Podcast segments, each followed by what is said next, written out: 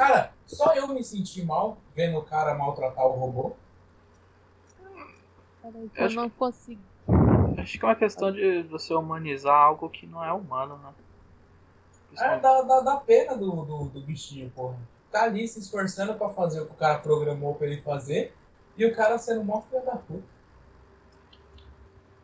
Mas é que eles- esses modelos em específico foram feitos pra isso, né? Eles têm até, acho que, amortecedor no, nas mãos pra aguentar as quedas que eles sofrem. Mas é que eles parecem gente, né? Quando era aqueles outros Metal Gear doido lá deles, aqueles quadrúpedes esquisitos, tipo, você meio que taca foda-se, né? Mas você olha ali, tipo, parece uma pessoa tentando pegar a caixinha e tal. Aí o cara fica zoando. Parece bullying, lembra minha infância.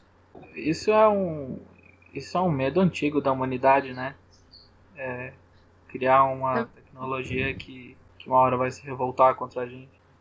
Ah, mano, se, se a inteligência artificial evoluir e eles verem esse vídeo, assim, tipo, de como era no passado, eu acho que eles vão ficar muito putos. Gente, se eu falar que. Sabe aquela parte que, do vídeo que o cara empurra o robô e o robô cai de cara? Hum. Eu me vi no robô, porque eu já caí daquele jeito. Mas ninguém te empurrou, não. Mas sim, me empurraram. Caraca, que gente. É, foi no. É. Não, mas tudo bem, eu me vinguei depois. Bati no amiguinho do colégio. Era que na escola. fez? Eu bati nele. Porque, assim, no colégio, né, eu era tipo a Rasputia do filme Norbit. Aí eu não consegui o respeito dos outros no namoro, aí eu bati em todo mundo. Aí, é. Teve um que foi tent... Ele me empurrou, caí no chão, arrebentei os dois joelhos, rasguei a calça do colégio, né? Mas depois eu bati nele. Levantei as cuecas que foi quase no umbigo dele. Saldo positivo, então. Que história linda de superação. Sim. Fazer um filme. Mas eu bati nesse piá duas vezes já. Piá. Piá é legal. Você você sofreu muito, muito bullying na escola? Muito bullying na escola? Até aprender a me defender, sim. Nossa senhora, que desgraça. É que não podia ser gordinho na época, né? Daí, assim, eu queria agradar todo mundo. Naquela época eu ainda tinha inocência, assim. Queria agradar tudo, mas daí todo mundo ficava me xingando e queria zoar comigo. Daí eu descobri que eu tinha força. Eu Mas que eu- aí, tipo, eles pararam de te zoar ou você só passou a bater em todo mundo? Não, aí pararam. Aí pararam mesmo. É que às vezes não funciona, né? Às vezes você só se torna uma pessoa agressiva e as pessoas continuam te enchendo o saco. Aí foi mais na quinta e sexta série que eu fui assim. Aí na sétima série eu me acalmei um pouco, oitava série eu sempre era, era daquela de boa, assim, que ninguém mexia nem comigo nem com a minha irmã. E nem com gatos. Porque eu já salvei a vida de um gato, de um piá que tava judiando do bichinho e eu bati no piá. Mas eu é, não sei se eu me arrependo, falando bem a verdade. Molda caráter.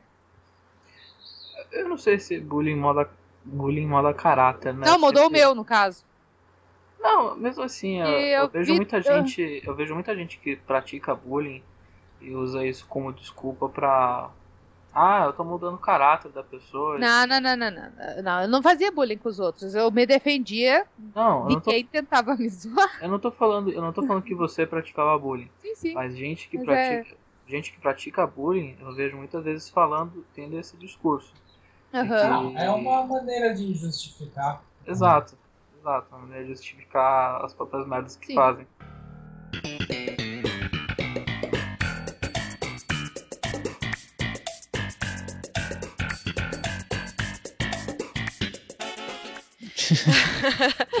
É, pessoas, esse é o Tudo Sobre Nada número 3, né?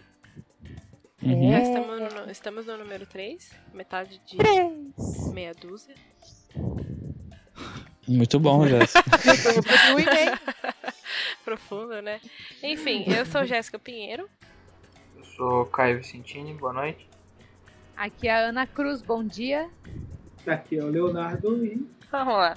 O que, que os senhores fizeram então essa semana? O que, que, que vocês assistiram, leram? Ana, Lembrando que vale tudo menos games, né? sim, gente, aqui a gente fala sobre tudo menos games. O que, que você fez essa semana, Ana? Então, é, eu primeiramente comprei o segundo livro, do Brazuca aqui, do nosso querido Afonso Solano, do Hum. Espadachim de Carvão. As Pontes de Puzur. O primeiro eu já li. Esse é E uma a- continuação? Aham, é. A continuação do primeiro livro, né? Que é apenas Espadachim de Carvão. Hum. E assim, e é muito bom. É um universo, assim, é, o mundo de Kurgala. E tem quatro deuses, assim. Fala aí da história do Atapak. Mas isso é a história do primeiro livro ou do segundo? Do primeiro. A do primeiro. A do Qual que é o nome segundo, do primeiro livro? Espadachim de Carvão. Ah, tá. Já vi falar bastante desse livro. E é um livro bom. É um livro muito bom. E assim, e eu eu gosto, né? Sou fã do Afonso Solano, né? Eu já conheci ele, ele é muito gente boa também, um fofo. É, nas redes sociais não parece muito não, mas pessoalmente então ele é gente boa. Você afirma isso com todos os seus Afirmo, dedos. tá? afirmo. Ele é um fofo, ele é um Ele tem um bigode maneiro. Você, você tava falando do dele ou de... Eu não entendi. Ele falou do bigode do Afonso Solano, que Hum. aquele bigode meio The Order. Hum. É, do protagonista, né? É. Então, é. Eu me perdi. Ah, tá. Tá falando da história. Então, da história, assim, daí conta a história da Dapak, que é um dos filhos desses deuses, que é são os deuses quatro que são um. Uhum. Então, assim, e o Adapak, assim, é um, é um cara muito inteligente, assim, sempre leu bastante essas coisas, né, porque foi criado sozinho. Só que, assim, ele é de uma inocência que você fica, você até se irrita um pouco de tão inocente que ele é. E, e, assim, ele teve que sair do, do lar dele, porque estavam começando a caçar ele. Toda hora que caçavam, gritavam, Ikibu. Sempre, sempre. Ele aparecia, começavam, Ikibu! E começava a caçar tudo. Mas e ele que é teve que sair. Ikibu? Explica no livro. É spoiler. Ah, tá, tudo bem. Então é spoiler, mas explica no livro, tudo bonitinho. E o universo que ele criou, sério, é bem legal também. É, É um, um amigo meu que ele lê bastante livros, ele tava comentando, ele me recomendou a leitura, inclusive, porque Uhum. ele falou que o, o escritor, o Afonso Solano, ele, ele utilizou de muitos elementos é, meio que para criar um universo próprio, assim, digamos. Isso. E É. ficou. e é muito bom. E é muito bom. E tem personagens assim muito cativantes. O Odapak mesmo, você se importa com ele. E, uma, e por incrível que pareça, ele criou personagens femininas fortes. Hum. A Cirara, que é a minha favorita. É, ela é. Nossa, é excelente uma personagem. Capitã Pirata, assim, forte. Nossa, é maravilhosa ela. Hum. E agora eu tô lendo dois. Comecei, eu comecei, é, eu comprei sexta-feira, então assim, li agora mesmo. E fala so- é, do Puzur, que é ele, o, meio que o protagonista. E assim. Então não é e o mesmo do primeiro livro? Não, é, o Adapak, ele acha um diário Ah, desse Puzur e ele começa a ler. Só que assim, né, pelo pouco que eu li, é agora que tá, é, meio que começou pela história do Puzur, né, que é as pontes de Puzur. Então vai começar a história dele, que ele é um, na verdade, assim, ele é um ser que tem três pernas e três braços, assim, ele é um Ushariani, que é uma raça do universo dele, de Kurgala, tudo. E, e parece assim que vai eh, ter uma história, eu, eu acredito, né, que vai ser meio que The Last of Us, que vai ter o cara frio e a menina, entendeu? Assim, que vai acompanhar ele. Que ela vai se ela vai se sentir é, obrigada, não sei de qual maneira, né, acompanhar esse cara. E o Adapak, ele achou esse diário e vai, e vai começar a ler. Vai ter a parte dele, com certeza, né? Porque quando lançou o 2, eu fui no evento lá, foi aí que eu conheci o Afonso Solano. Ele até me deu um autógrafo, ele bem, foi bem fofo comigo. E aí, beleza, ele tava falando que vai ter a história da, da PAC e tudo, vai continuar, né, a jornada, assim, o- e principalmente o que, que o Adapak é realmente. Vai mostrar também aqui nesse livro, vai ser, e eu gostei demais do primeiro, eu tô bem empolgada pra esse segundo. legal. Até então, é, eu tô, vamos ver assim mais pra frente, quando eu ler, daí eu posso falar mais coisa. Vamos então Mas eu- falar um pouco mais do primeiro livro. Você acha que ele, é, apesar do Afonso Solano ter criado esse universo próprio dele, você acha Uhum. que existe paralelos com o nosso mundo? Ele consegue fazer isso? Consegue abordar coisas assim? Ou ele cria, não sei, de alguma forma situações criativas assim, sabe? Que a gente não costuma ter no nosso mundo? Não sei explicar bem. Ah, sim, não, tem, é, tem umas coisas assim que também tem um pouco do nosso mundo, Uhum. Até esse- essas coisas. É, comércio, essas coisas, mas tem muita coisa assim que é dele. Que ele criou, por exemplo, os deuses, né? Os quatro que são um. Então, e tem ainda os círculos, que é ali que vem a sabedoria. Ah, é, os círculos, ele sempre fala muito nesses círculos. Uhum. E o Adapak é um que sempre também ele ele é, fala ainda ah, é, sobre isso, que é onde que vem o todo o conhecimento. E aí tem várias raças assim que ele cria também. E tem os humanos também. É, no caso a Cirara, a Cirara é humana. Mas o resto e tipo, e é bem interessante mesmo. Eu nunca achei assim que, por exemplo, ele, né, que a gente tem é toda aquela coisa assim de ah, jovem nerd, não sei o quê. E Pior que ele criou um, assim, um universo muito bacana e eu gostei principalmente dos personagens. Mas qual que foi o paralelo com o Jovem Nerd? Eu não, realmente não entendi. Não, no caso assim, o que a gente conhece, o que alguns conhecem do Afonso Solano é o que aparece ali no Jovem Nerd, no ah, dos Gigantes. Sim, sim. E até meio assim que eu mesma não acreditava que ele podia escrever algo tão legal, assim, que principalmente é, personagens que me cativasse tanto. E aí, realmente, eu adoro o Adapak, eu acho ele, o Adapak, muito bom personagem. E quando você pensa assim que, putz, agora, agora o negócio. E você vê assim, não, o Adapak é muito, muito maior assim do que ele mesmo imaginava. E ele é muito. E assim, os personagens mesmo, até os, os. Não sei se eu posso falar vilões. Mas assim, os outros personagens. Não tem vilões é, no livro? Tem. Sim, como eu posso falar? Tem e não tem ao mesmo tempo. Digamos que todo mundo tem uma razão.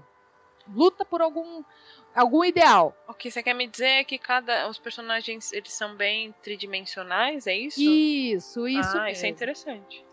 E até, assim, é, todos. E eu achei muito bom mesmo. E eu, é, em relação assim, aos personagens, que não é aquela coisa. Tirando o Adapak, que ele é aquela coisa assim, que até a pele dele é negra. É preta, preta, preta, preta, carvão. Por isso que é uhum. espadachim de carvão. Uhum.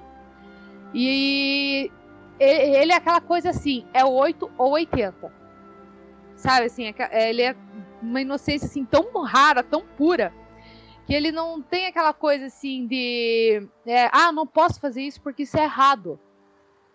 Algum, daí tem alguns personagens assim que eu sei que é errado, mas ainda é, aquela coisa que não é tanto preto no branco, sabe? Isso é interessante. Todos os e... personagens do livro são assim? Não. O Adapak é assim, é 8 e 80. E os outros é que tem essa coisa assim mais. É, como eu posso falar? É, não é assim, é, não tem, não é vilão e também não é o mocinho. Certo. Cada um tem assim o, o seu objetivo, seu ideal. E isso que eu achei legal, porque é o, é, é o Adapak vivendo isso e aprendendo, que tudo que ele achava que conhecia não é nada. Tudo, ah, os conhecimentos e os círculos me mostraram isso. Não, não é isso. E agora que ele tá aprendendo o mundo real. Só me responde uma última dúvida. A narrativa, porque você tá me falando assim, eu não sei, me veio em mente a jornada do herói. Ele, ele segue a risca essa fórmula ou ele cria algo diferente? É diferente. Legal. É diferente. bastante. É diferente. Outras tem... pessoas. Diga, pode falar. É, assim, tem uma. É, é, como é, eu posso falar assim? Não tem aquela coisa de, ah, ele foi abandonado, isso aquilo. Não, não é assim. Uhum. Tem, é, tem o chamado mesmo, mas só que é, é diferente. Não é aquela, aquela velha receita de bolo. Mas ele tem mentor? Eu... Hã? Ele tem um mentor? Aí que tá. Como eu posso falar, falar isso aí sobre. Tem um mentor, mas não posso dizer mais sobre isso porque é spoiler. Ah. E, e, eu falo, não, não tome isso como, ah, é tipo o Obi-Wan. Não. Ixi, é ó, mente quando você pensa do, do mentor dele. Então, assim. É ele mais é... velho no futuro. Ah, eu querendo adivinhar. Não, não, não é ele mais velho no futuro. O mentor dele, um dos mentores dele, ele teve vários, assim, ele, ele foi ao mesmo tempo criado sozinho, ele teve vários mentores, aqueles assim, é, discípulos dos deuses. Uhum. Então, assim, por exemplo, um, um dos mentores dele foi o Telalec. Telalec é uma raça lá também. É, e, e ele que ensina meio que o Adapak a lutar. Gente, eu tô me segurando. Eu preciso fazer essa piada. Fala! Ah, Telalec, leque, leque, leque, leque, leque, leque. peguei. Nossa senhora! Qual o nome, o nome do. O nome do, O nome do personagem é Telalec, daí tem a música ah, Lelec, Lec. Ah, Aí, ó, e falam que as minhas piadas são ruins. assim, até a Ana ficou horrorizada com a piada, porque foi ruim mesmo. né? Só uma coisa sobre o sobre o livro. É, o Jovem Nerd é ele que publica? Na, é da editora Leia. Ah tá, é Ah, porque sim. é porque o Jovem Nerd ele, ele tem, tem um contato assim com o Solano e ele já publicou livros antes, por exemplo, Uhum. Aquele acho que é Cavaleiros do Apocalipse, né? Cavaleiros do Apocalipse? É Não. do. Batalha do Apocalipse? Batalha do Apocalipse. Mas é do, é do, é do Eduardo Edward Spohr e de- é do. É da Leia também, não é?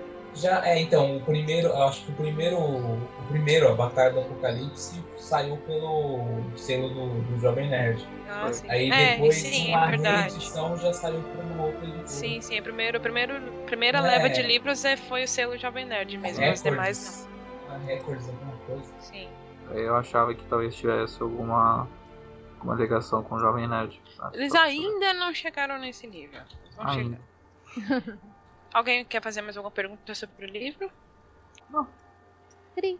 Quer fazer mais alguma. falar mais alguma coisa sobre o livro, Ana? Ah, leiam, aproveitem, assim, o primeiro. Sempre, volte e meia tem promoção na Submarina, então assim, se, quem quiser dar uma chance aí pro, pro brasileiro, e realmente vale muito a pena.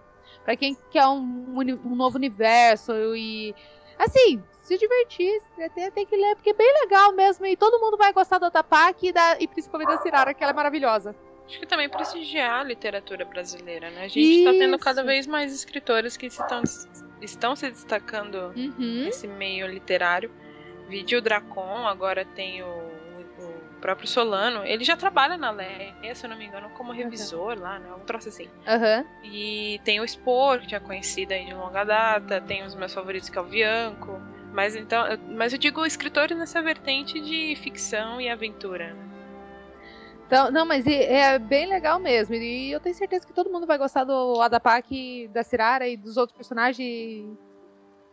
Todo mundo. mundo deixou interessado em ler. Muito bem. Quantos músicas você dá pro livro? Só, só uma coisa antes dos Oi. músicos. Quantos livros são no total? É, são dois. Dois, mas vai ter É. continuação ou. Vai, ele falou que já te- vai ter mais uma por enquanto, mas ainda Saudosa não, trilogia? é, não sabe se vai ser trilogia ou saga. Hum. Isso aí ele, é, eu perguntei, foi perguntado pra ele, mas ainda não sabe. Mas pelo jeito vai ser saga. A trilogia caiu de moda depois que, enquanto continua vendendo, vai saindo coisa. Então, É, falando bem a verdade, a história da. Adapak dá bem mais do que três livros. Porque eu acho que não, não vai ficar só nesses Se ele dois, tem não. essa criatividade de Eiichiro Oda pra continuar desse jeito, manda bala, né? Exatamente. E eu dou quatro mussas de espadinha. Você estava falando tão bem do livro que eu achei que você ia dar cinco moças cheia, sujo de carvão com espadinha. eu, eu tava dando muito cinco ultimamente. Ah, quer dizer que você ficou mais criteriosa. É. Aí eu dou quatro mussas sujas de carvão com espadinha dentro dos círculos. Então, Então tá, vou pegar, vou passar a bola para aquele que vive caindo. Caio. Meu Deus. Ah, o pior é que eu ah. faço essa piada com ele. Eu faço essa piada com ele, mas ele não dá bola quando eu faço essa piada com ele. Tem que ser outra pessoa. Mas é incrível, é que eu passei o ensino fundamental inteiro sem ouvir esse tipo de piada. E só com. Só na faculdade eu comecei a ouvir essa piada nível quarta série. Que seu nome é um verbo Meu conjugado. nome é um verbo conjugado. Para- Parabéns pra quem teve essa linha de raciocínio. Obrigado. Mas enfim. É... No primeiro programa eu tinha falado na rodada de filmes que a gente estava mais ansioso. O que eu falei foi o filme do Deadpool. E duas semanas depois da estreia, agora que a gente está gravando, eu posso finalmente falar. E eu tenho a feliz notícia que é um filme bom. Veja só. Veja só você. Ah, eu tive, tinha muita expectativa, muito hype em cima do filme e eu não saí decepcionado. É, eu sei que teve algumas discussões sobre algum o teor do filme, algumas piadas, mas a gente deixa isso só, só um pouquinho mais pra frente. Eu vou falar só primeiro o que, que eu achei do filme em geral. Primeiro manda uma sinopse para quem não sabe o que é Deadpool e não sabe qual é a história do filme. Exato. É, Deadpool, pra quem não sabe, tá morando numa caverna, é um personagem de quadrinhos. É, o, o, filme foi lançado acho que dia 12 de fevereiro, dia dos namorados, um dia bem propício. E ela se Não é dia 12. A gente tá tendo essa discussão de novo. Peraí. Não, namorados é 12 de julho. É, não, não. São Valentim, São Valentim é... é dia 14. Mas Acho aqui estreou dia 11, não foi? É, numa, numa quarta-feira. Numa quinta-feira. Quinta, quinta. E a sinopse começa com um mercenário chamado Wade Wilson, interpretado pelo Ryan Reynolds. É, é um mercenário que ele, ele se autodenomina uma pessoa má que pode com as pessoas ainda piores. E aí ele conhece uma, uma prostituta chamada Vanessa e ele se apaixona por ela e tudo mais, tem toda uma montagem romântica com os dois. Só que daí ele descobre que ele tem câncer terminal várias, vários órgãos do corpo, coração, pulmão, cérebro, etc. E, e daí ele meio que abandona a Vanessa e, e faz parte, entra num programa para ganhar poderes para poder vencer esse câncer. Nos quadrinhos, é, esse programa é o, é o projeto AMAX, que vem depois do Wolverine, mas por algum motivo dentro do filme eles desvencilharam essa ligação com, com o Wolverine. Acho que também para evitar qualquer comparação também com o Deadpool do, do filme de 2009 lá do Wolverine. E, e daí o experimento meio que dá certo, ele ganha poderes de cura, só que daí no meio desse processo ele fica todo deformado. Deforma, é, deformado pelo cientista-chefe do projeto que é o Ajax. Tem toda uma piada por, cima do qual que é o nome verdadeiro dele, mas eu vou deixar, mas assistam o filme para entender a piada. E daí ele tem, também tem uma capanga que é a, a Anjo, interpretada pela menina lutadora de MMA, a Gina Carano. E daí ele descobre que aquele laboratório não era para ganhar superpoderes para virar um super-herói, era para virar um escravo mutante para várias organizações que pagarem um preço mais alto. Só que daí o Deadpool escapa tudo mais e o filme desemboca daí para um filme de vingança em que o Deadpool tem que ir atrás do Ajax para se vingar pelo que ele fez com ele e por aí vai. Você acha, você que conhece ele dos quadrinhos, você sinceramente acha que ele ficou bem caracterizado? É que o Deadpool, ele o Deadpool você tem meio que vários isso acontece com todo personagem. Você tem o Batman do Frank Miller, que é muito diferente do Batman do Neil Adams, é, apesar de todos seguirem uma linha de, de, características fixas. E o Deadpool ele não é muito diferente. Você tem um pouquinho de cada fase mais marcante do Deadpool. A mais, a mais é, que tem mais peso no filme é a fase do Joe Kelly, do final da década de 90 que é, é considerada o, a melhor fase do Deadpool até agora. E foi ele que criou os personagens que aparecem no filme, o Weasel, a Blind Owl e tudo mais. E também tem um pouco das fases do, do início dos anos 90, quando o Liefeld criou ele, os anos do Review, que era o Daniel Way que criava. E no geral acho que ficou bem caracterizado. Ele tem um pouquinho de todas as fases dos escritores mais marcantes da época dele, mas seguindo essa linha fixa de características, acho que ele ficou muito. É um dos personagens mais fiéis. Fizeram esse transporte dos quadrinhos para o filme foi a transição mais fiel que eu já vi nos últimos tempos. Você diz em questão de personalidade dele? Sim, de personalidade, de toda a caracterização de roupa e tudo mais. É um dos mais fidedignos. Legal.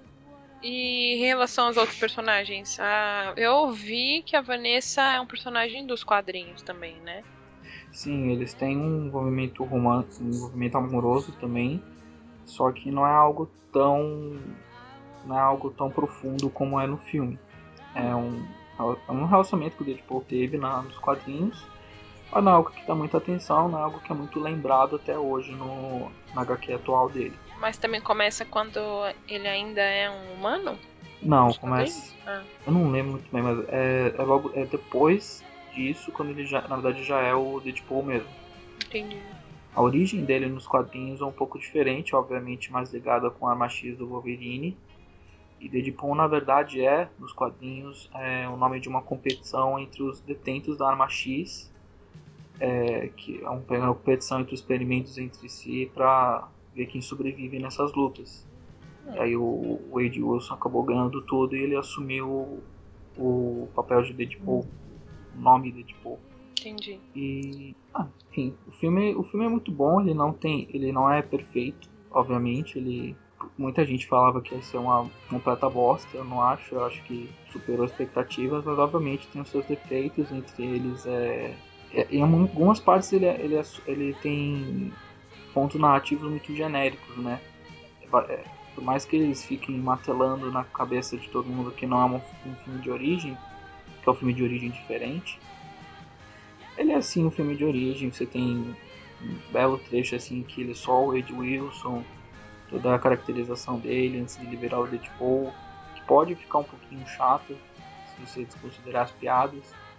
E também tem todo no final também tem algumas partes narrativas que tem que resgatar alguma pessoa e é, é meio clichêzão assim, mas eu acho que as piadas, é, o próprio Deadpool que carrega o filme, eu acho que ele compensa muito isso. Alguns, alguns personagens também não são, tão, não são tão bem utilizados, aquela a Blind Owl, a velhinha que mora com ele, tipo, tá lá por estar, é mais um, um gracejo para quem gosta dos quadrinhos dos anos 90 do Joe Kelly, ela aparecia bastante. Só que ela não tem nenhuma utilidade no filme, ela só aparece lá no apartamento por estar, uma coisa para os fãs mesmo. Pelo que eu entendi, ela meio que abriga o Deadpool, não é? Ela- Ela foi sequestrada pelo Deadpool.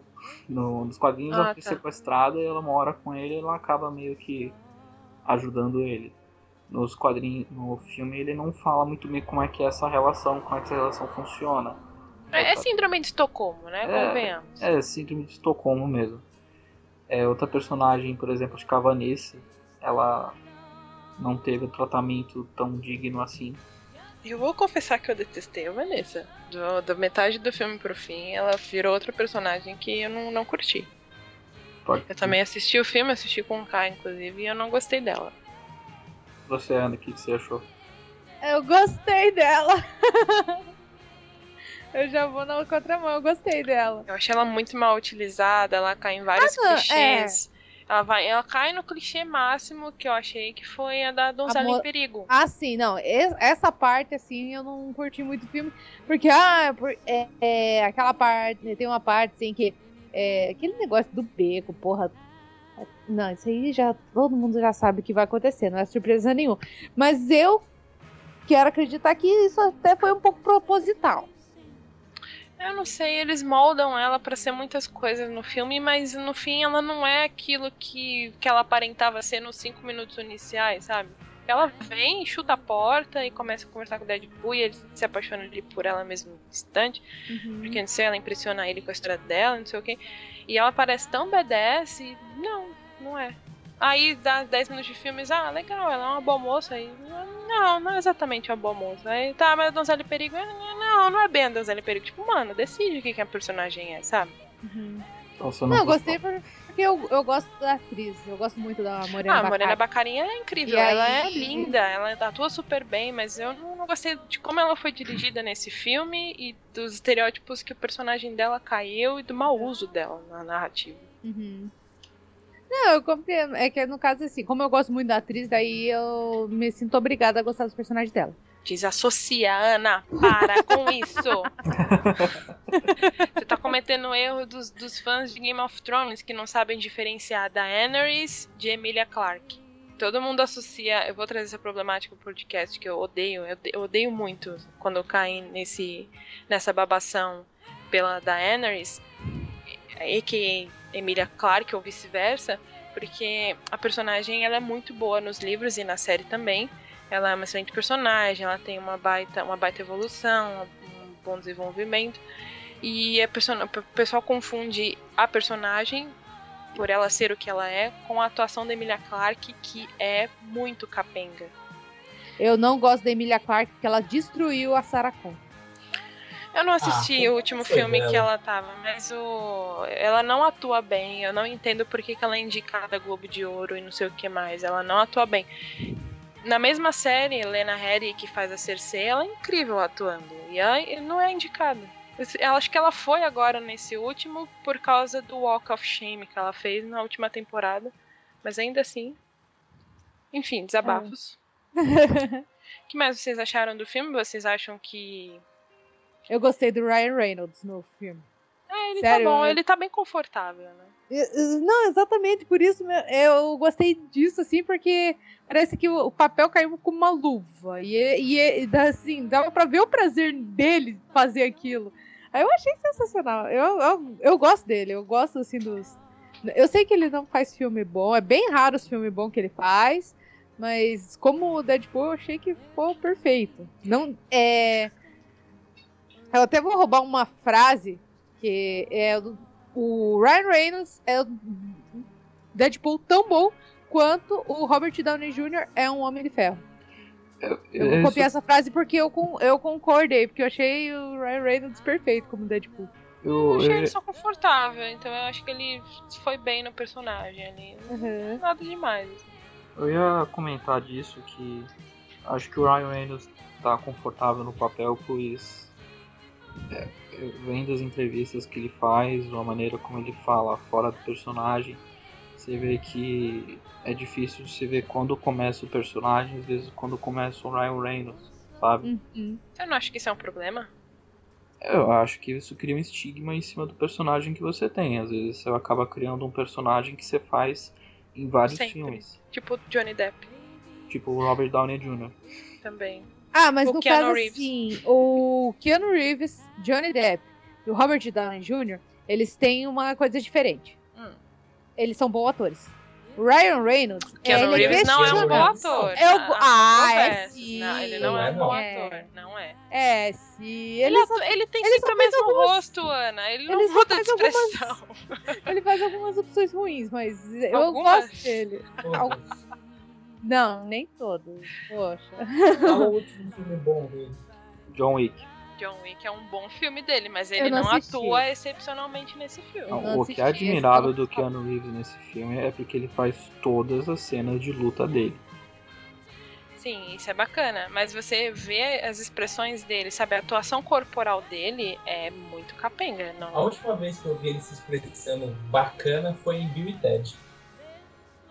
Não Nossa. Umas décadas atrás, né?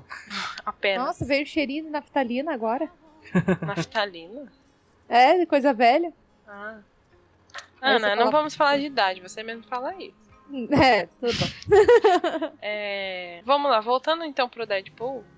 Vamos deixar aqui no Reeves, Johnny Depp e Robert Downey Jr. no cantinho deles, mas. Que eles não atuam bem, não atuam, Ana. Enfim. ah, isso é... Enfim, voltando pro Deadpool. Vamos lá. Vocês. O que, que vocês acharam das piadas, quebra, quebra de quarta parede e tudo mais? Vocês acharam que ficou bom? Ficou forçado, cansativo? Para alguém que não acompanha os quadrinhos como eu, eu não acompanhei os quadrinhos, então eu achei legal, eu achei excelente, assim, eu não fiquei naquela comparação.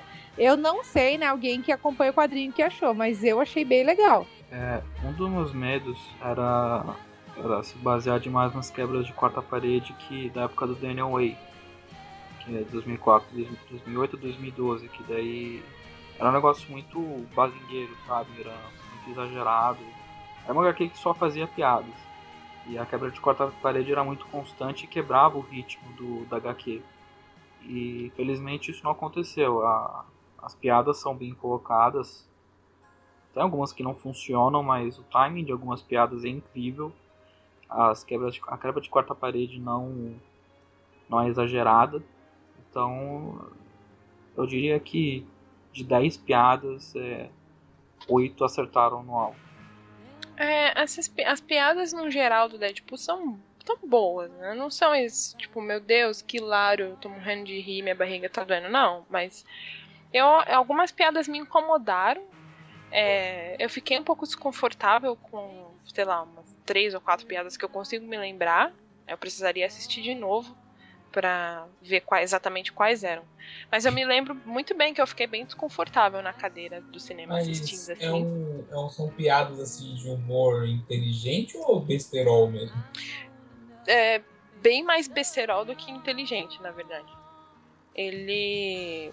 Eu tava lendo até uma crítica esses dias que eu mostrei pro Caio também, e a, a pessoa que fez a crítica ela comenta que tem um jeito de fazer piadas em que você critica, né? Que você critica a, a problemática e a piada por si só você enxerga e já vê que, olha, estão criticando isso daqui. Por exemplo, Monty Python. Quem assistiu a vida de Brian, por exemplo, vê que eles estão problematizando alguma coisa na, no meio das piadas ali, fica bem perceptível. No Deadpool eu já não vi isso, eu já achei bem mais besterol, assim, e algumas realmente me incomodaram, assim, não achei que o timing foi foi, não foi bom, acho que foi até ruim, na verdade. Você lembra de alguma especial? Ah, pegando carona na crítica que eu li, que é uma que eu lembro bem, é a cena do que ele faz piada de abuso infantil, né? Logo quando ele conhece a Vanessa, assim. E não é ok você falar que tá, mas é só uma piada. Por que não? Se uma pessoa que sofreu isso na infância assistir o filme, ela com certeza vai ter uma lembrança muito desagradável quando assistir o filme e vai ficar tão desconfortável quanto eu fiquei. Eu não passei por isso, sabe? Assim, eu não assisti o filme, mas será o caso de que ele peca pelo excesso? Ele tem tantas piadas que Sim. automaticamente algumas vão ser ruins? É, teve uma certa, certa parte que eu, que eu pensei, tipo, mano, não, não precisava dessa, sabe? Dava para seguir sem essa piada aí.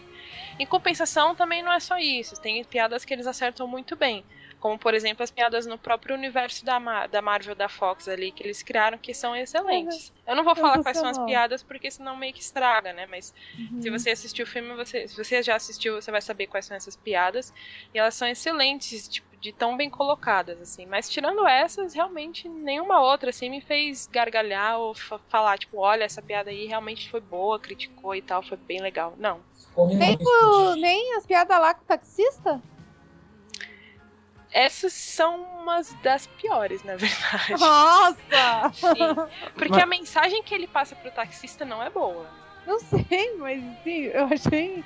Não genial, mas eu dei muita risada, assim nos conselhos. Ah, é engraçadinho. Eu não vou negar que eu também eu fiquei de mau humor o filme inteiro, sabe? Eu ri também, mas são coisas que depois você para pra pensar e tipo, não, tá, esse aqui não precisava. Na... Teve uma com esse indiano mesmo, esse taxista, que ele falou uma hora. Não sei se foi o indiano ou se foi o Deadpool que falou, mas eu não gostei assim, na hora que falaram. Teve piada com o Quarteto Fantástico novo? Não, não deu tempo de inserir. Teve só com o X-Men mesmo, né? Porque tem dois X-Men no filme, que é o Colossus e a. Eu sempre esqueço. Teenage. Negasonic Teenage Warhead. É, é esse nome excepcionalmente grande. É tipo tartarugas ninjas adolescentes mutantes. É. É, quase isso. É tipo é... isso.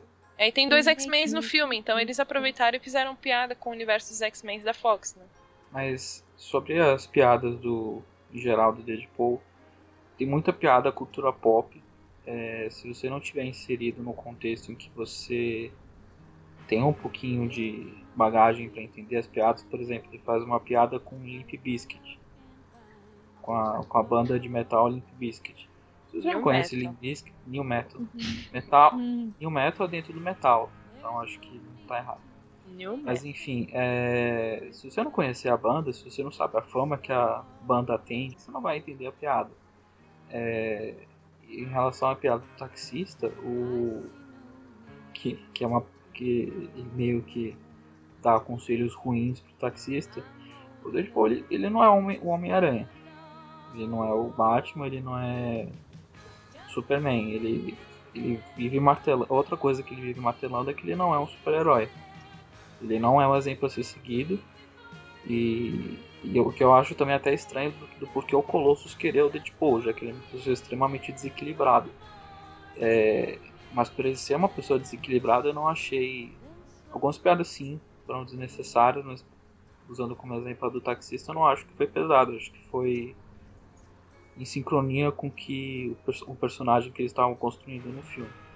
O que eu achei ruim dessa, dessa parte do taxista é porque ele passa essa mensagem, tipo, ó, se a mina não te ama, você faz isso aqui, sabe? E. Mano, eu achei muito ruim isso, não, não curti. Tá, não, não a forma como foi executada, porque eles colocaram no jeito, de um jeito no filme que realmente ficou engraçado. Eu ri, eu não vou negar. Mas eu acho que se você parar para pensar depois e refletir, não é um, um, bom jeito, sabe, de transmitir a mensagem. Assim. Mas você concorda que as pessoas que vão ver o filme. É, a, censura aqui é 16 anos, mas nos Estados Unidos é 18. Hum. São pessoas que já passaram meio que da idade de. Já tem um esclarecimento teoricamente desenvolvido. Você concorda uhum. que um personagem falar para você fazer alguma coisa o outro personagem fazer uma coisa horrível, você vai entender que não é um negócio que você deve repetir na vida real. Por exemplo, o Deadpool, por mais que crianças gostem do Deadpool, Deadpool, o filme não é um filme para crianças. E as crianças que tem coisa de violência e tudo mais, e principalmente são altamente influenciáveis pelo que elas veem. Mas o filme do Deadpool não foi feito para esse tipo de público, foi feito para um tipo de público mais velho, mais esclarecido. Então quando uma cena dessas. Não, né? Nem, ah. se, nem sempre você é mais velho você é esclarecido. Tudo bem, eu tô falando que teoricamente você deveria ser uma pessoa esclarecida. Deveria, se você não é, o problema realmente é com, com você. Mas se você tem 18 anos, você sabe que é errado você matar uma pessoa, é errado você sequestrar uma pessoa e por aí vai. Então eu não acho que o Deadpool tem essa. Filme do Deadpool tem essa necessidade de transmitir uma mensagem uma mensagem boa, quer dizer. Porque o público teoricamente é esclarecido o suficiente para saber que isso não se faz. Realmente não se faz, mas eu não gostei do, de como foi feito no filme, do jeito que foi falado e tal. Não sei. Enfim, vamos lá. Uh, vocês têm mais alguma coisa para falar de Deadpool? Ah, eu vi que o Deadpool ele vai virar um juiz. Juiz Deadpool. Ah. Moças, moças, por favor, os moças. o Léo quer interromper isso logo para continuar o fluxo de piadas. Né? É, eu dou quatro moças pro Deadpool. Quatro moças vestidos com fantasia vermelha para disfarçar o sangue. Quantas moças você dá, Ana? Pro Deadpool? Uhum. Dou quatro de cinco também. Ok. Tá. Então, com a minha vez, eu vou puxar a Jéssica. É... Eu estou no meio de uma maratona de filmes do Oscar. Então, eu estou vendo muitos filmes do Oscar. Os que estão indicados ao Oscar desse ano. Eu vi até agora A Grande Aposta, que é The Big Short, né? Ponte de Espiões, eu vi Brooklyn, o Mad Max eu já tinha visto ano passado, Spotlight também vi, eu vi Joy, Garota Dinamarquesa, uh, o Ex Machina, Divertidamente Chão Carneiro. E os Oito Diados, que eu também já tinha visto ano passado. Não, eu vi esse ano, né? Estreou esse ano aqui no Brasil. Ah. E faltam alguns ainda, mas no geral eu tô gostando bastante. Eu tô gostando muito com os filmes do Oscar desse ano, eles estão meio que adaptando vida real. Né? Alguns, é, alguns dos filmes que eu vi até agora basicamente estão baseados em histórias reais mesmo. Por exemplo, o próprio Joy, né, que é sobre a criação, uma superação criativa, né, que a menina ela vai cria produto e tem toda a história dela de como ela coloca isso no mercado e como que ela vence essas dificuldades financeiras. É muito legal, é um dos meus favoritos do Oscar, inclusive, mesmo que ela tenha sido só indicado a melhor atriz com a Jennifer Lawrence. Era isso que eu ia te perguntar. Ela tá boa mesmo nesse filme? Eu já vi atuações dela bem melhores. Porque assim, eu é, não tô falando que ela é uma atriz ruim, mas é uma super valorização dessa menina. Assim, é que eu, eu, eu gostei muito do filme por causa da história que é contada no filme, sabe? Uhum. Não é que ela está atuando excepcionalmente, até porque ela é um pouco mais talvez nova demais pro papel que colocaram ela no filme, sabe? Uhum. Eu acho que exigiria ali alguém de mais idade pro, pro papel que colocam a, essa, essa personagem, né? Que é a Joy, no caso. E ela, ela se esforça, dá pra ver que ela tá se esforçando ali pra, pra representar bem a, essa personagem. Só que eu já vi atuações dela bem melhores, sabe? Não, essa não é a melhor atuação que eu já vi dela. De qualquer forma, eu me peguei, eu fiquei muito apegada ao filme por causa da história e por consequência por causa dela também, né? Tá tudo um pouco interligado ali, é tudo uhum. meio que na mesma massa. E eu concordo com você, tá tendo uma super valorização da atuação dela. Mas os outros que eu vi até então, de melhor atriz, é também não tá tão assim incrível, sabe? Eu ainda não vi Carol, que eu quero ver muito como tá a Kate Blanchett, mas né, vou, vou, ainda vou ver esse. E o quarto de Jack também, que tem a Brie Larson, se eu não me engano, que também tá concorrendo. Esses dois eu não é. vi. Mas dos outros que eu vi até agora de melhor atriz, também não tá assim, meu Deus, que incrível essa atuação, sabe? Enfim, mas o Joy é um dos meus favoritos até agora. Eu gostei bastante da história. Eu, eu me peguei chorando em 50 minutos de filme ter uma noção. Gostei bastante. Eu achei, achei, muito legal a história da superação da, da moça e tal. O... Os outros também, o, o Brooklyn é, é, baseado também numa história, se eu não me engano. Ponte de Espiões também é. O Spotlight é também. E o Grande Aposta também é baseado numa história real. Ah, ah e a Garota Dinamarquesa também é. Né? Uhum. Esse eu tô louca pra assistir. Eu gostei, eu gostei bastante dele. Ele, obviamente, tem alguns problemas, né? Que depois é, eles não colocam, não explicam tão bem assim no filme. O filme ele apressa um pouco a história uhum. da da pessoa que, que mudou de sexo, né, da, da uhum. Lily, Lily Elbe, né, que é uma, foi uma pessoa que realmente fez essa, essa cirurgia, foi uma das primeiras na história, e só que eles apressam muitos acontecimentos da vida dela, assim.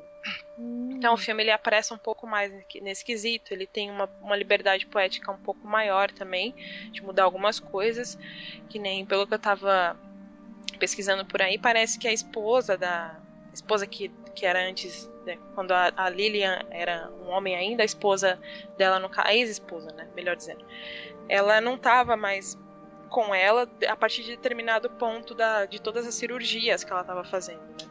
E no filme a, essa, essa ex-esposa ela foi retratada como uma esposa mais dedicada, que estava sempre ali ao lado dela, bem companheira, apesar de toda a dificuldade que ela teve para aceitar essa, essas mudanças.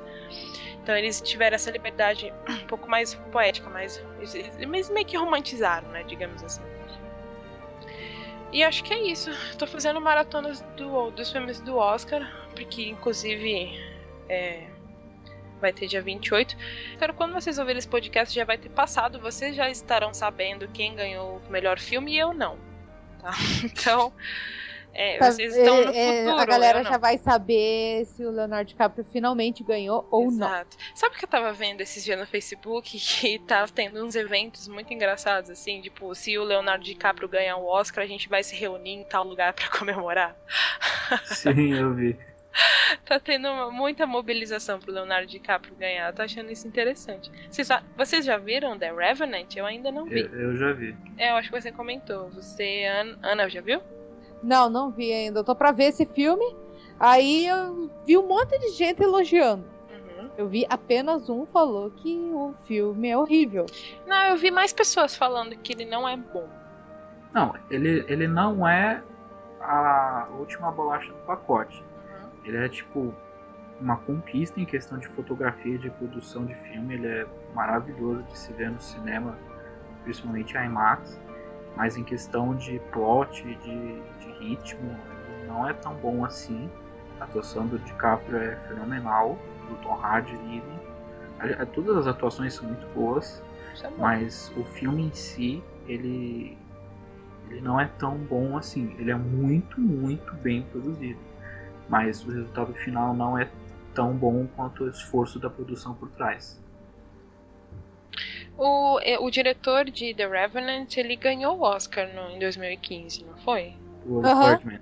Com Birdman, isso. Isso. E aí estão falando que ele vai levar de novo com Revenant esse ano, mas há controvérsias, né? Porque justamente eu estou vendo mais pessoas falando que não é tão bom assim, que nem tão martelando. Estou torcendo pro George Miller. Isso aconteceu com o Birdman, mas tardio. Depois que ele recebeu o prêmio, as pessoas começaram a, a considerar ele não um filme merecedor mesmo do prêmio. Pessoas, eu sei que vocês provavelmente ainda não viram todos os filmes, eu ainda estou talvez na metade da maratona. É, inclusive, a dificuldade é porque alguns filmes talvez ainda vão estrear aqui no Brasil só depois do Oscar, né? Uhum. É, então estreou no ano passado aqui nos cinemas o Star Wars, Mad Max. Ano passado que eu digo 2015, né? Star Wars, Mad, Max, Max é, Perdido em Marte. Perdido em Marte, o Ponte de Espiões também, foi no mesmo mês. Foi em outubro, mais ou menos, que eu me lembro. Foi no mesmo mês do Missão Impossível, que eu me lembro bem. É... Divertidamente também, Shaun Carneiro também passou aqui nos cinemas do Brasil, de São Paulo pelo menos, eu não sei o Brasil inteiro. E aí virou o ano para 2016 e colocaram já alguns, né? Acho que depois, assim, na mesma semana que saiu a lista de indicações do, do Oscar, colocaram já alguns. Colocaram Carol, colocaram A Grande Aposta. E, e aí, conforme as semanas. Ah, e saiu Oito Odiados também no fim de janeiro, né? No começo de janeiro, aliás. O Spotlight veio depois, junto com Joy. E agora tá o Brooklyn e o Revenant em cartaz, né? É. Agora os outros. Ah, e o quarto de Jack também tá em cartaz agora que eu vi. Os outros eu realmente não sei. O, o Menino em um Mundo, que é aquele, aquela animação brasileira, eu não sei se já passou aqui no Brasil se, ou se vai passar ainda. Eu acho que passou porque eu já vi gente falando dele no ah. Brasil mesmo. O Amy, que tá concorrendo a documentário, que é a história da Amy Winehouse, tá no Netflix. Tá. Eu tô louca pra assistir ainda. É, mas... tá. Eu vou ver ele pelo Netflix também, né? Logo que der tempo. E acho que só. Acho que esse foi o ano que eu mais vi títulos de, de indicados ao Oscar no cinema, assim, de antes da, da premiação, né? Geralmente eles colocam depois, ah, o filme ganhou, então vamos colocar. Ou eles reexibem, né? Ah, o Creed também, né? Lembrei do Creed agora. O Creed é, também Creed. já foi e já saiu, né? É. E. Acho que só eu não vi Steve Jobs. Eu realmente não me lembro de ter visto Steve Jobs em cartaz. Eu tava em cartaz. Acho que já veio, é já só... Acho que já foi. São Paulo. Ele já estreou. Já, já. Uhum, já. Se não me engano, foi Nossa, ano gente. passado até. Garoto Dinamarquesa, acho que tá em alguns cinemas ainda, tá pra sair já. Sim, tá em cinema ainda. Eu assisti esse fim de semana na. É, você assistiu, né? É. O que, que você achou, Caio, do filme? Eu achei muito bom. É... A atuação do Ed Redmayne. É... Dá pra perceber que ele é fica confortável nesses papéis que tem muito transformistas, né? Eu acho que ele ganha de novo. Né? Eu não acho, eu acho que. Acho que a gente até discutiu isso no podcast passado. O Oscar não tem intenção de repetir muito premiação. Acho que só com Mary Streep eles fizeram isso. Porque, né, não é que eu quero, não é que eu queira que ele ganhe, eu quero eu quem eu quero que ganhe mesmo, tanto para acabar com o meme, porque é esforçado e portanto eu acho que merece é o DiCaprio. Mas a atuação do desse menino que eu nunca consigo falar Ed o nome. Isso. Ele tá, tá bem no filme. Apesar que eu acho que quem roubou a cena no filme mesmo é a, a garota que faz a esposa dele no filme. Sim, aliás, ela também foi indicada pra atriz coadjuvante, né? Ela brilha muito como coadjuvante ali, ela tá excelente. É, porque o, um, um, dos maiores conflitos do filme é a esposa ver o. É ela, né? Ver o marido fazer essa transição para uma mulher, né? Uhum. Então, dá pra, ver o, dá pra ver o conflito, né? Porque ela quer o bem dessa pessoa que ficou tão próxima dele, dela. E mas ao mesmo tempo ela percebe que vai perdendo é, é, ele conforme vai fazendo transição. Então é muito bom o filme. Eu, eu, acho que eu acho que ele tem umas cenas que repetem o propósito que poderiam ter sido cortadas. É um filme de duas horas e meia, né? Hum, duas horas e pouquinho, não chega a ser duas horas e meia. Duas horas e pouquinho, mas acho que tem duas cenas do filme que tem o mesmo propósito que daí não precisava ter mostrado as duas. Acho que poderia ter cortado uma. A cena da. A cena do negócio de striptease em Paris e a outra. Striptease em Paris? Ah, que ele vai ver a mulher. Exato. Tá. E uma outra, uma outra que acho que é uma montagem que daí ela vai. Ele vai. Ela vai imitando os trejeitos de outras mulheres também. O propósito das duas cenas é muito parecido, que é mostrar é, ela vendo mulheres em ação para que ela possa reproduzir os movimentos delas. É, mas o da a moça de Paris, é depois que ele passa por aquelas cirurgias, né? Depois que ele passa por um processo muito doloroso. Que... Não, não. É sim, Não. eles mudam pra Paris logo depois. Que ele passa por todo aquele processo doloroso, que as pessoas estão achando que ele tem esquizofrenia, que já vão internar ele. Sim, sim. Essa, essa que você falou da cirurgia, não foi. Não, Não, foi não é cirurgia aqui pra ele virar mulher. Eu tô falando do que ele passa por alguns exames, né? E aí estão tão diagnosticando ele errado. Então ela já aprove- a menina já aproveita que a fama tá ficando boa e já vai pra Paris com ele. E lá ele, quando ele chega lá, dá pra ver que ele tá nitidamente traumatizado por tudo que ele passou. Eu acho que ele ter ido ver essa menina, a, a dançarina, pra meio que imitar os movimentos lá de novo, foi meio que uma reconciliação desse sentimento que ele tinha antes. Sim, Eu mas, achei importante essa cena. sim, eu acho que a cena. Eu não tô falando que não é importante. Mas você tem duas cenas com propósitos semelhantes. E, você repi- você colocar as duas, eu acho que deixou muito arrastado e meio que repetiu o propósito. Uhum. Então, que deixasse essa cena de striptease, mas tirasse aquela montagem bem-humorada do. mais- Um pouco mais bem-humorada mais pro início. Não, ali ele tá aprendendo ainda. Não, tudo bem, Jéssica, mas é, a gente já entende que ela tá fazendo transição e que ela tá imitando os trejeitos, mas entende? Eu, eu acho que isso Não. eu acho que prejudicou o ritmo algumas cenas.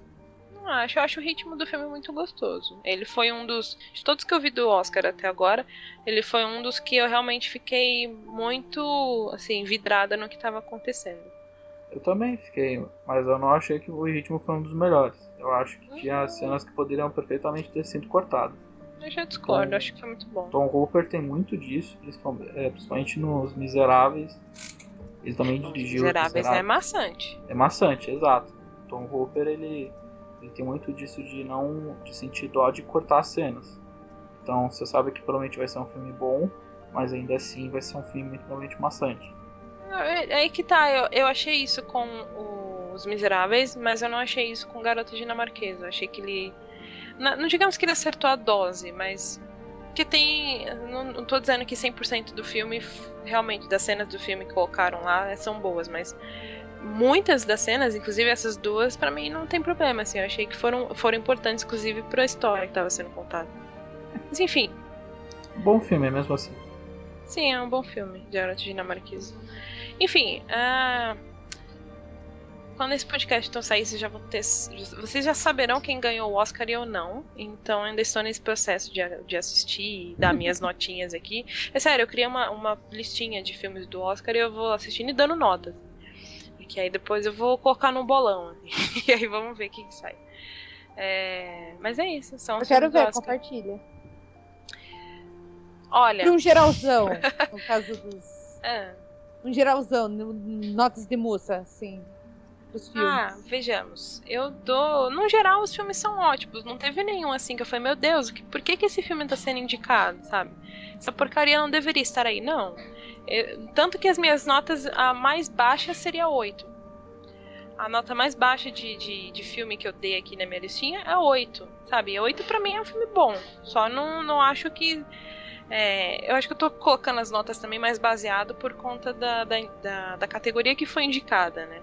Por Aham. exemplo, o Joy mesmo, eu dei um 8,5 mas pelo filme em si.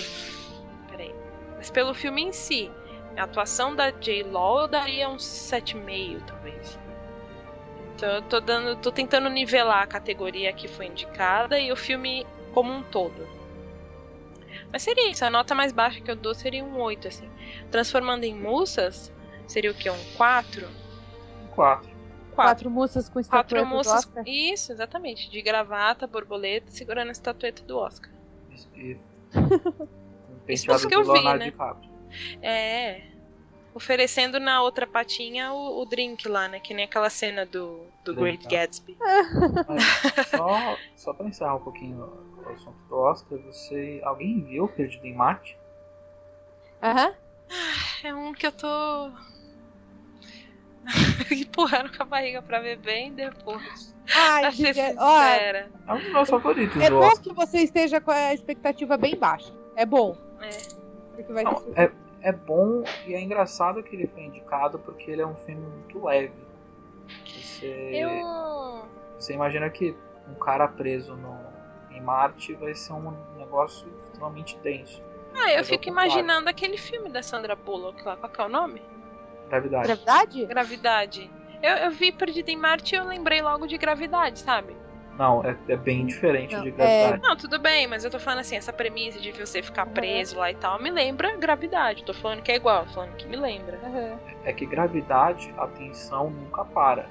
O Perdido em Marte é uma coisa muito mais calma, assim. Você tem momentos de calmaria e você tem momentos de caralho, o que, que, que tá acontecendo? Isso justifica ele ter sido indicado a melhor comédia no Globo de Ouro? É porque é um filme muito.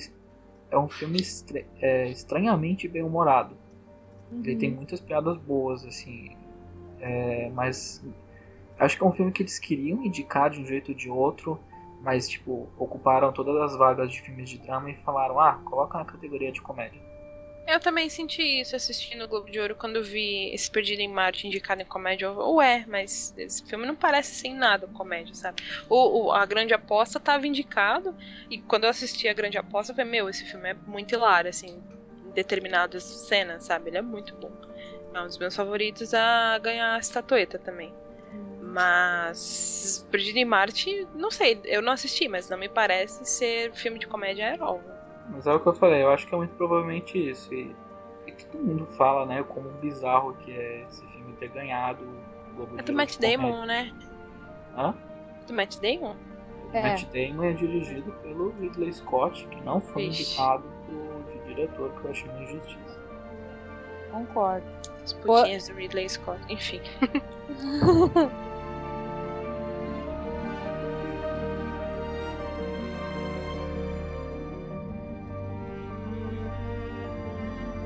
Leonardo, de você?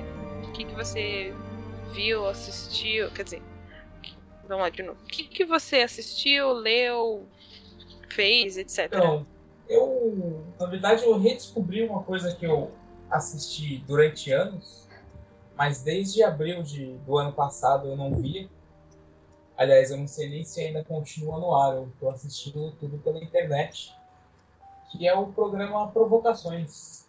Um- que é isso? Vocês nunca assistiram Provocações? Então, aí tem um grande porém. Provocações passa aqui em São Paulo pela TV Cultura, TV estatal de São Paulo. Eu não sei se nos outros estados existe esse canal estatal, como tem a TV Cultura aqui, e se isso era exibido fora de São Paulo. Porque mesmo, mesmo passando aqui em São Paulo, não é muita gente que assistia. Mas é um programa de entrevista muito interessante. E é apresentado pelo Antônio Pujana, que é um diretor de, de teatro fantástico, ator também, que vocês certamente devem conhecer, de, de- de bater no olho, é meio que se reconhece facilmente, principalmente para quem tem uns 20 e poucos, 30 anos, que ele era o Ravengar na novela Que Rei Sou Eu, da Globo. Sim. E o legal é que essa carga dele como ator e diretor de teatro, ele coloca no- nas entrevistas dele. Tipo assim, é, é como eu falei, assim, ele tem frases que à primeira vista você pode falar, não, é um texto decorado que ele repete em todos os programas, mas cada vez que ele faz as perguntas dele, assim, para cada entrevistado, soa, soa como algo novo, assim, principalmente por causa das respostas, né, que vão variar muito. E o que é legal é que, além de ele trazer pessoas em evidências, assim, tipo, Clodovil, Lobão, é, Bruna Surfistinha, gente famosa, entre aspas, alguns nem tanto, ele traz bastante gente ou mais underground ou então bem desconhecido mesmo, como teve edições que ele entrevistou garotas de programa que foram selecionadas acho que no Parque da Luz ali. Teve edições também que ele fez com só com moradores de rua. Foi bem interessante também. Sem Maneiro. contar que ele traz bastante gente, filósofos, é, pessoal de poetas, poesia, essas coisas. Sem falar que ele também inclui no meio do programa dele, ele declama poemas, cita textos de, de filósofos, coisas assim que pelo menos para mim agregaram bastante valor, assim. Tipo, eu não sou um profundo conhecedor de filosofia, essas coisas, mas o, esse programa, Provocações, despertou isso em mim, de ir atrás de algumas coisas, conhecer alguns autores. E tem a parte também que eles chamam de a voz do povo, se eu não me engano, em que eles liberam o microfone para pessoas aleatórias qualquer no, no meio da rua, para que eles possam falar sobre qualquer assunto, é feito alguma pergunta para essa pessoa, e ela tem a liberdade de falar o que pensa. Assim. Tem desde as pessoas mais mais cabeças com, com, com conversas tipo conversas concretas até pessoas mais avoadas, malucos, etc., falando barbaridades. É muito legal esse programa. assim. Apesar dele estar no ar já. Ah, tá no ar. Ele estava no ar há uns 15 anos. Eram poucas as pessoas com quem eu conversava que conheciam o programa ou já tinham assistido. Eu realmente Aí- não conhecia. Nessa última semana eu tenho resgatado, assim, eu tenho ido atrás das entrevistas, assim, e vou assistindo no YouTube, porque no próprio canal da, da TV Cultura no YouTube tem todos os programas, então vou fazendo um mini maratona. Assim, Quanto tempo tem, mais ou tempo. menos, os vídeos? Então, os vídeos têm em torno, como são em blocos, assim, cada programa tem dois ou três blocos, os vídeos têm uns 15 minutos. Os programas em geral curtinho. tem, tem meia hora, não tem mais do que meia hora. Maneiro. E é legal que ele sempre encerra com, com algum poema ou algum texto interessante, assim. É muito bacana. Eu Nice. recomendo a todos. Infelizmente ele morreu em abril do ano passado. e De lá pra cá eu não sei se o programa tá no ar ainda pela TV Cultura, mas a internet está aí pra preservar a Olha. memória dele. É uma pena que a TV Cultura sempre. A TV Cultura sempre trouxe programas muito bons. É, Uhum. Esse aí, por exemplo, é, muita gente conhece o Castelo Ratimbum, é, o, o Roda Viva. É, são programas muito bons que tem várias discussões pertinentes e tudo mais. É, é uma pena que Tive essas Saudades de estudo. De É. estudo. A TV Cultura sempre foi berço, assim, Sim, da- de uma programação mais com mais conteúdo assim, mas em Uhum. contrapartida com uma audiência não tão não tão significativa. Os programas infantis sim, acho que até atingiam assim bastante bastante gente, mas já provocações, roda viva, café filosófico, esses programas eu acho que já não tinham tanto apelo assim popular. É, e a cultura agora tá passando por um processo de corte de gastos e tudo mais, tá desde o ano passado isso, e daí tá sofrendo vários vários programas estão sendo cancelados e tudo mais, é uma, uma pena. Sim, Uhum. até o Cocoricó, que é, pô, ficou tanto tempo no ar, acho que foi cancelado um tempo atrás. É, uma, e pra. TV, TV, TV brasileira, assim, que já é muito carente de programação infantil, Uhum. os programas da cultura, então, se acabar, é um Programação infantil e educativa, né? Mais importante. Eu acredito, eu não, eu não tô inteirado que eu não assisto TV mesmo, já há alguns anos, eu só assisto conteúdo via internet. Mas eu ouvi falar que programação infantil na TV aberta é muito pouca coisa. O TV Cultura ainda mantém a grade deles, e eu acho que SBT. E SBT de manhã. Globo, É, mas o, canais, o do SBT é um programa apresentado por crianças e aí tem desenhos, né? E É, às vezes é tem isso. gincana, essas coisas. A, a cultura, eles tinham um, batas programas criativos que educavam as crianças, contavam Aham. curiosidades sobre a história do mundo. Meu, era muito legal, É, muito eles tinham legal. foco mais no conhecimento mesmo, em Sim. passar alguma coisa, não era só entretenimento. Isso, isso mesmo. Alguém quer mais fazer alguma pergunta? Quantos mus? Ah, é. Quantos moças? É. Ah, cara, eu não vou ter como não dar cinco moças, porque Boa. como eu assisto há muito tempo, assim, eu acho que foi uma das coisas que, que formou o meu caráter. assim. Cinco Maneiro. moças sexys provocando? Cinco moças com a carinha do Grump Cat lá, sabe? Com a carinha meio de, de, de irritado, assim, mas provocante também. Que nem ele fica nas lives chamando De Martini. Sim. Com a boquinha aberta. O...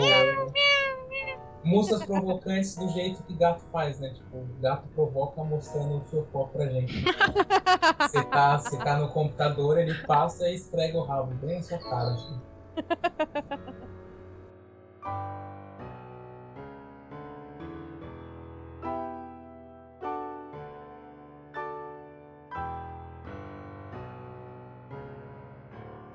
É, bom, então acabou, né? Ninguém tem mais nada pra falar. Acho que as recomendações param por aqui, então, por hoje. Na próxima semana a gente tem mais coisas pra falar. É... Tudo sobre nada, então, fica por aqui. Acessem o grupo do Facebook do New Game Plus pra vocês comentarem. Ou vocês podem deixar comentários também no post do site. Sejam gentis. É, ou não. Não, seja. Não sei. Vai que, né? É... Não deixem de curtir a página do Facebook do New Game Plus, né? De dar um curtir lá no vídeo do YouTube. E de acompanhar a gente dando subscribe. Seguir a gente É. no Twitter. Sim, sigam-nos no Twitter também temos, que é NG... N-Game Plus, né? Se não me engano. Isso. Ngame Plus. Arroba Ngame Plus. Mais alguma rede social que a gente tem? Eu não sei. A gente não tem Telegram. Instagram, mas a gente, Ah, a tem. gente tem um grupo no Telegram, é Eu, verdade. eu ia falar justamente, parem de mandar mensagens no Telegram aqui, ó. No momento eu já estou com 12.604 mensagens não lidas no Telegram. Caramba! Só do grupo do NGP. É, o meu celular, ele não cabe aplicativo, então por isso que eu não tenho Telegram. Bom, temos um grupo então no Telegram. Eu ainda não sei como faz pra entrar direto pelo Telegram. Então entra no grupo do, do Facebook do do, do, do, é, do New Game NGP. Plus. E de lá você pode entrar, pegar o link do Telegram e já entrar direto. Aí sejam gentis lá também, porque a gente não tá lá o tempo inteiro e a gente sabe que vocês gostam de uma fulecagem. E é isso então. Tudo sobre nada fica por aqui. Até a próxima semana. Tchau. Tchau, Tchau, tchau. sejam gentis. Busquem conhecimento.